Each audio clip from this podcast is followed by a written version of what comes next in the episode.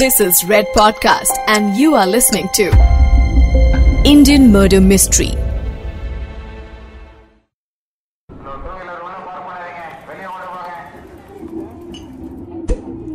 ओ अन्ना शराब का धंधा तो है ही। अबे अब उनको शराब का धंधा भी बढ़ाने का है।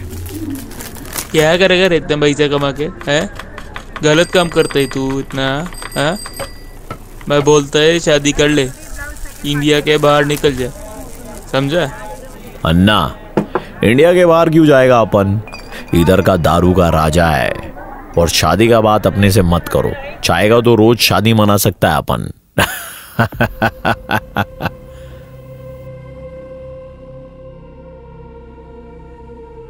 Indian murder mystery season two में मैं हूँ प्रवीण आपके साथ। ऑटो शंकर के बारे में अब तक आपने जाना। कि वो क्राइम की दुनिया का एक बड़ा नाम बन चुका था। उसे न पुलिस का डर था, न भगवान का। प्रोस्टिट्यूशन और शराब की काला बाजारी ने उसे रुपया भी दिया और पावर भी। अपने पॉलिटिकल कनेक्शंस को मज़बूत करने के लिए भी। ऑटो शंकर ने कोई कसर नहीं रखी थी। पैसे के साथ साथ वो, उन भद्दी सोच वाले पॉलिटिशियंस को, उनकी हवस मिटाने के लिए प्रोस्टिट्यूट्स सप्लाई किया करता था। पुलिस रिपोर्ट से मालूम हुआ कि शंकर फ़िल्मों का शौकीन था। सिनेमा का दीवाना। फ़िल्म देखते हुए उसे हमेशा से नेगेटिव कैरेक्टर्स ही पसंद आते थे। यह अगला वाक्य जो मैं बयां करने जा रहा हूँ, वो शायद शंकर के फिल्मी जुनून से ही जन्मा था। किसी फ़िल्म का सीन लगता है यह वाक्य, लेकिन फ़िल्म की तरह यह वाक्य काल्पनिक नहीं है। इसका जीवित और मृत व्यक्तियों से पूरा पूरा संबंध है।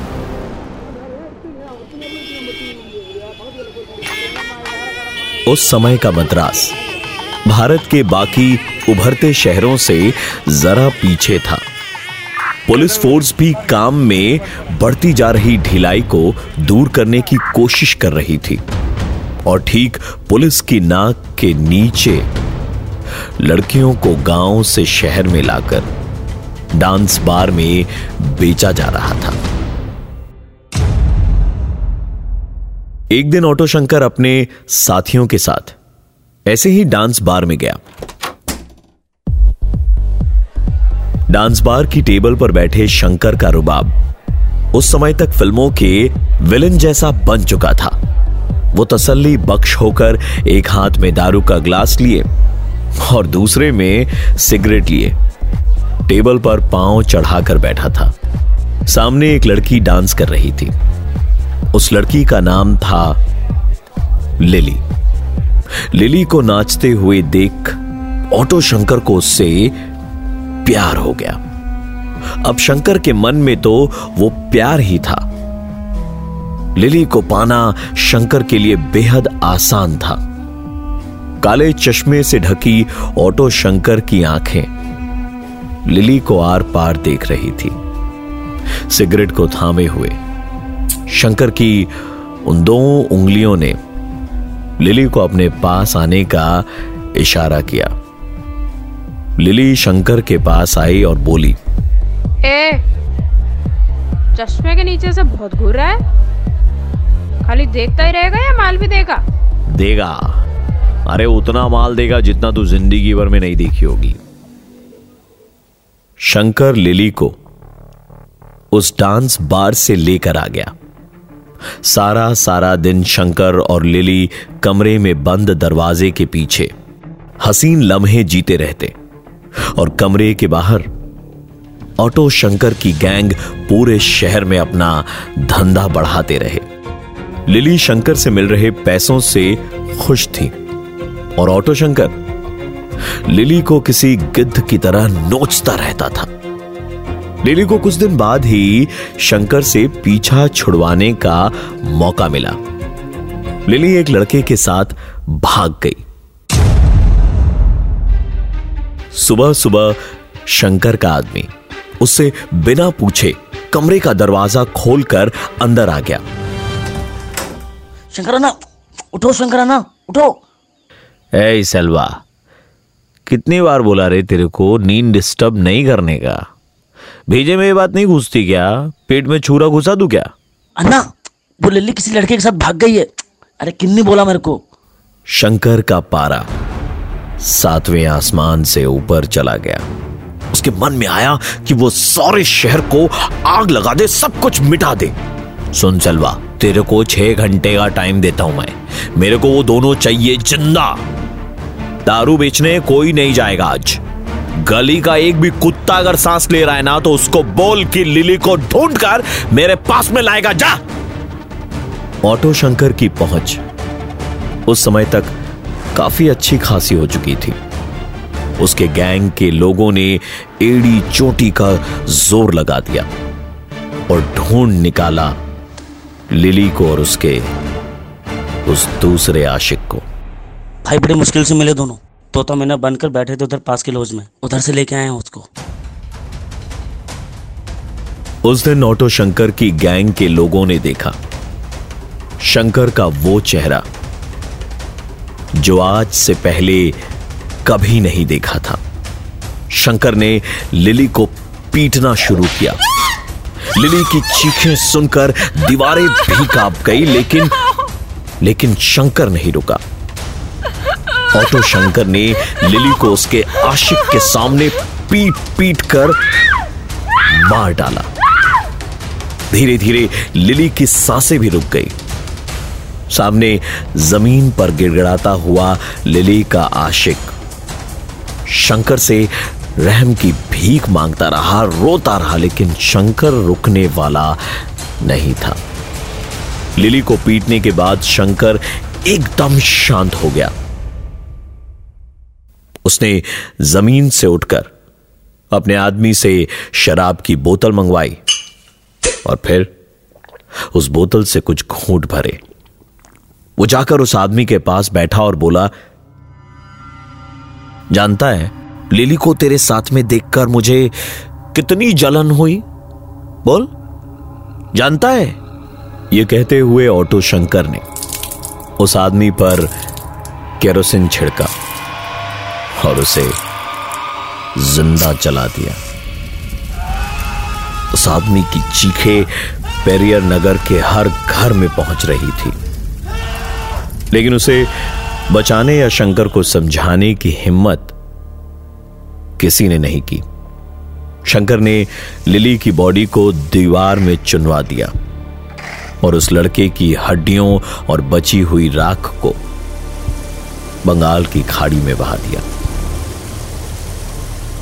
रिकॉर्ड्स के मुताबिक। यह पहली बार था जब ऑटो शंकर ने किसी को जान से मारा था।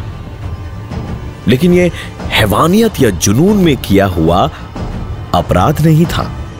This was not a crime of passion auto Shankar के लिए crime was his passion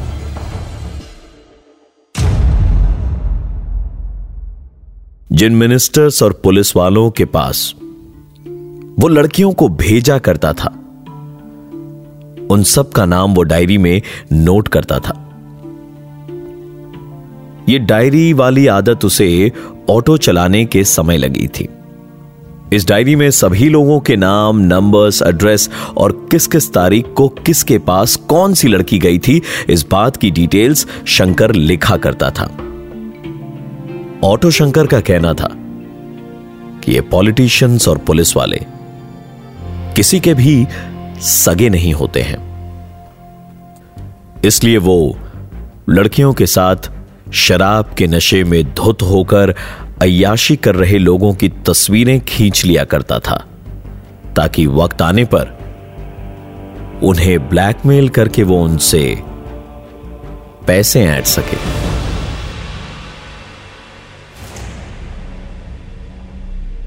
Lily और उसके आशिक को मारना ऑटो शंकर के लिए कोई बड़ी बात नहीं थी।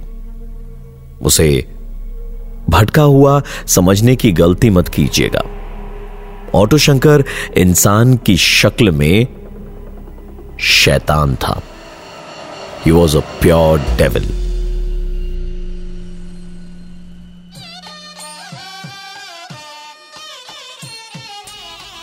Madras eighties में एक अजीब से माहौल का शिकार था।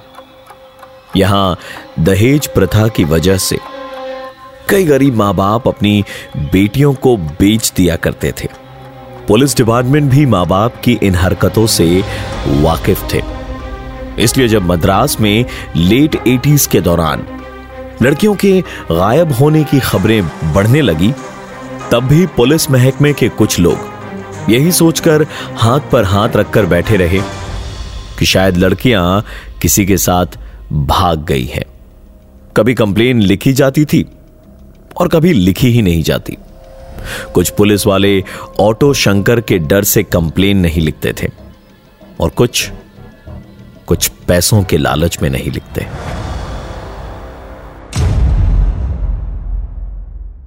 इस बीच एक और वाकया हुआ। साल 1988 तीन लड़के एक दिन ऑटो शंकर के एलबी रोड वाले लॉज में रहने के लिए आए। ये लॉज पेरियर नगर के बाद ऑटो शंकर का दूसरा अड्डा था। समझ लीजिए कि ऑटो शंकर के प्रोस्टिट्यूशन के बिज़नेस की लाइफलाइन एलबी रोड का यह लॉज ही था। वो तीन लड़के भी इस बात को अच्छे से जानते थे। वो भी यहाँ अपनी अयाशी के लिए ही आए थे। वो लोग जिद करने लगे कि उनको लड़कियों के साथ शहर घूमने जाना है। शंकर और उसके आदमियों ने मना किया। तो वो लड़के लड़ने को तैयार हो गए। पहले आवाज़ ऊँची हुई, फिर हाथ चलने शुरू हुए और फिर देखते ही देखते मार पीट होने लगी। ऑटो शंकर वहाँ आया और उसने उन तीन लड़कों को बेहिसाब मारा। अपने आदमियों के साथ मिलकर पीट पीट कर ऑटो शंकर ने उन तीनों लड़कों को जान से मार डाला।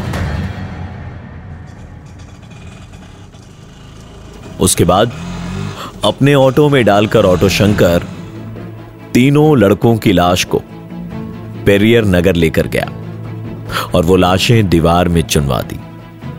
शंकर अब बस अपने मन की कर रहा था। पुलिस वालों का बचा कुचा डर भी उसका खत्म हो चुका था। और अब ऑटो शंकर एक सीरियल किलर बन चुका था। इसी समय के आसपास एक और घटना हुई। एक साथ नौ लड़कियों की मिसिंग रिपोर्ट दर्ज करवाई गई। अब तक पुलिस ज़्यादातर केस ये कहकर टाल रही थी कि लड़कियाँ भाग गई हैं। बेचे जाने के डर से वो अपने माँ बाप से रिश्ता नहीं रखना चाहती। लेकिन इस बार बहाने खत्म हो चुके थे। नौ लड़कियों के एक साथ गायब होने की खबर आई और यह खबर बढ़ते बढ़ते इतनी बढ़ गई कि पहली बार पुलिस फोर्स ऑटो शंकर के रास्ते का कांटा बन गई। पुलिस आए दिन ऑटो शंकर के खिलाफ दर्ज किए जाने वाले केसेस को दबा देती। अब तक शंकर का किसी भी पुलिस रिकॉर्ड में कोई नाम नहीं था। फिर एक दिन नाम आया। दिव्या गुजरात से थी। अपने माँ बाप की लाडली।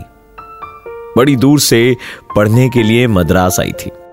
उस रात वो अपने हॉस्टल लौटते वक्त एक शराब की दुकान के पास से गुजर रही थी। शराब की दुकान पर ऑटो शंकर के आदमियों की नज़र दिव्या पर पड़ी। उन्होंने दिव्या का पीछा किया और फिर एक अंधेरे वाली जगह देखकर उसके साथ ज़बरदस्ती की और उसे अगवाह कर लिया। दिव्या ऑटो शंकर के आदमियों के साथ पेरियर नगर की तरफ़ जा रही थी। हालाँकि शंकर के आदमियों ने उसे अच्छे से पकड़ा हुआ था। लेकिन एक मोड़ पर दिव्या ने हिम्मत और चलते हुए ऑटो से छलांग मार दी। इससे पहले कि वो लोग दिव्या तक पहुँच पाते, दिव्या पास बनी हुई पुलिस चौकी की तरफ़ भागी। गुंडे पीछे भाग रहे थे और दिव्या को किसी तरह चौकी तक पहुँचना था। वो लगातार दौड़ी जा रही थी। उसके माथे से बहता खून उसकी नज़र को धुंधला कर रहा था। गुंडे उस तक बस पहुँच ही गए थे कि चौकी के बाहर खड़े इंस्पेक्टर की नज़र दिव्या पर पड़ी और वो दिव्या को सही सलामत चौकी के अंदर ले गया।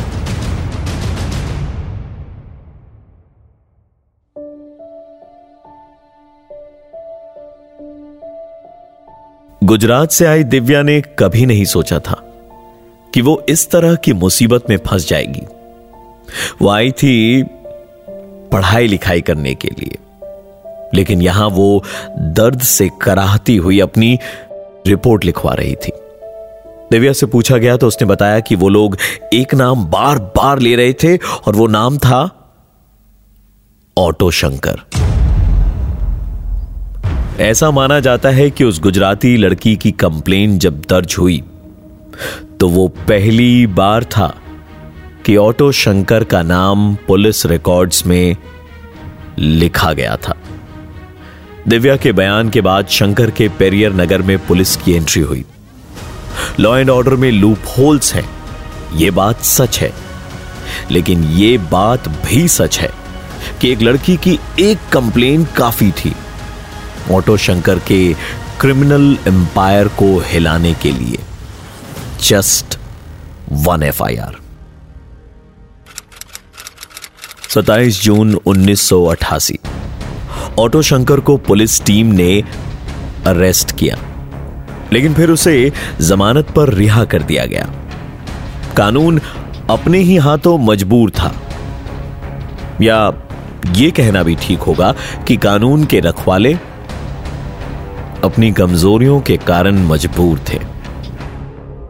उन दिनों एमजी रामचंद्रन की सरकार का तख्ता पलट हुआ था और मद्रास में सेंट्रल गवर्नमेंट ने गवर्नेंस रूल लगा दिया था। पीसी अलेक्जेंडर उस समय गवर्नर थे और गुमशुदा लड़कियों के माँ बाप ने अलेक्जेंडर साहब के सामने अपनी बात रखी। गवर्नर साहब ने डीजीपी को अपने दफ्तर बुलाया। उन लड़कियों का क्या हुआ? वो कहाँ गई? सच का पता लगाइए। Sir we will need a special investigation team आप लोग चुन लीजिए। एसआईटी की परमिशन आपको मिल जाएगी। You have one week police force में अब भी कुछ ईमानदार ऑफिसर थे जिन्होंने शंकर को अपना ईमान बेचने से इनकार कर दिया था। एक स्पेशल इन्वेस्टिगेशन टीम बनाई गई। और टीम में शामिल किया एक कांस्टेबल को, जिसका नाम था आरी। आरी ऑटो शंकर के बारे में उतना जानता था, जितना ऑटो शंकर खुद भी नहीं जानता था। आरी पेरियर नगर के पास ही रहता था, और ऑटो शंकर की खबर पेरियर नगर के बच्चे बच्चे को थी। ऑटो शंकर का भाई ऑटो मोहन, शंकर की परछाई की तरह था। पुलिस ने ऑटो मोहन के साले अल्दीन को गिरफ़्तार किया और काफ़ी खातिरदारी की। अल्दिन टूट गया तब जब उसके सामने दो रास्ते थे, जेल की सजा काटना या फिर शंकर को जेल भेजने में पुलिस की मदद करना। अल्दिन समझदार था।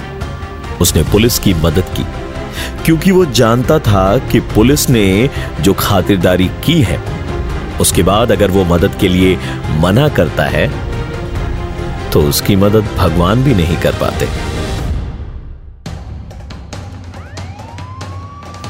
ऑटो शंकर के इलाके में पुलिस की रेड पड़ती है और इस रेड का खुलासा पहले मद्रास के लोकल अखबार में होता है और उसके अगले दिन, उसके अगले दिन सारे देश में।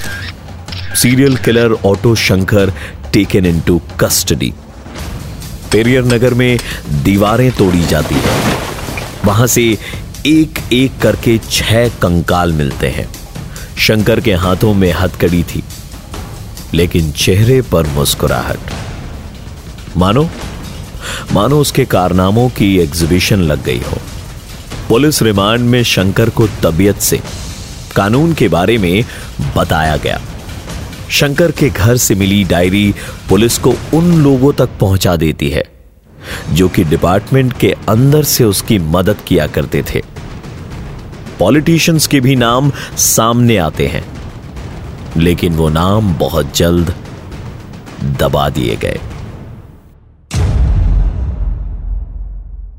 इस केस में एक डीएसपी को भी सस्पेंड किया गया। उस डीएसपी से जुड़ी कई फोटोग्राफ्स पुलिस को हासिल हुई और ऐसे कई सबूत मिले, जिससे यह साबित हुआ कि डीएसपी शंकर से हर महीने पैसे लिया करता था। एक एक करके शंकर के बुने हुए इस जाल की परतें खुल रही थी। कोर्ट में जब शंकर को पेश किया गया, तब मालूम हुआ कि शंकर ने यह सारे गलत कामों की प्रेरणा फ़िल्मों से ली है। फ़िल्म में विलन का काम शंकर को बेहद पसंद था। आखिर यह हमारे इंसानी दिमाग की दिक्कत है या सारी सोसाइटी की? सही गलत का फ़र्क हमें समझने में और कितना समय लगेगा? शंकर ने बताया कि वो नौ लड़कियाँ जिनकी तलाश पुलिस कर रही थी, मारी जा चुकी है। मुकदमा अभी चल रहा था। कोर्ट ने अपना आखिरी फैसला सुनाया नहीं था कि तभी एक खबर आई। 1990 में चेन्नई सेंट्रल जेल के तीन वार्डन्स और कुछ छोटे कर्मचारियों की मदद से ऑटो शंकर जेल से भाग गया। ऐसी अफवाहें सुनने में आती हैं कि जेल में रहते हुए भी शंकर को काफ़ी ऐशो आराम मुहैया करवाए जाते थे।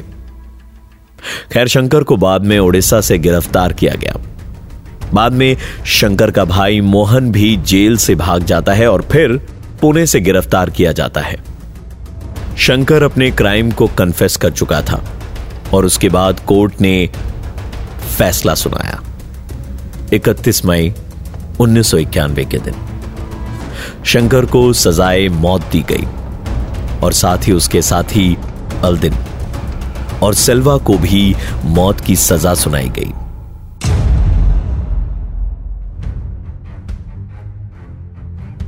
एक दिलचस्प बात यह थी कि लड़कियों को बेचने और उन्हें बेरहमी से मार देने वाला serial killer auto Shankar, court से और फिर प्रेसिडेंट ऑफ़ इंडिया से रहम की भीख माँगता है। मर्सी पिटिशन को सभी कोर्ट्स और प्रेसिडेंट ऑफ़ इंडिया से रिजेक्शन मिलता है।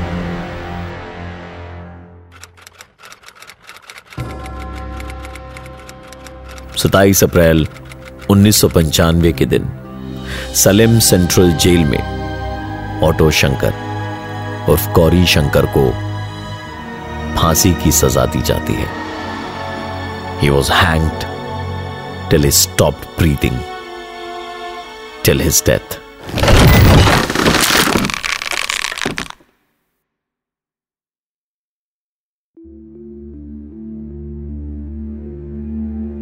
Indian murder mystery season two में। यह थी ऑटो शंकर की कहानी।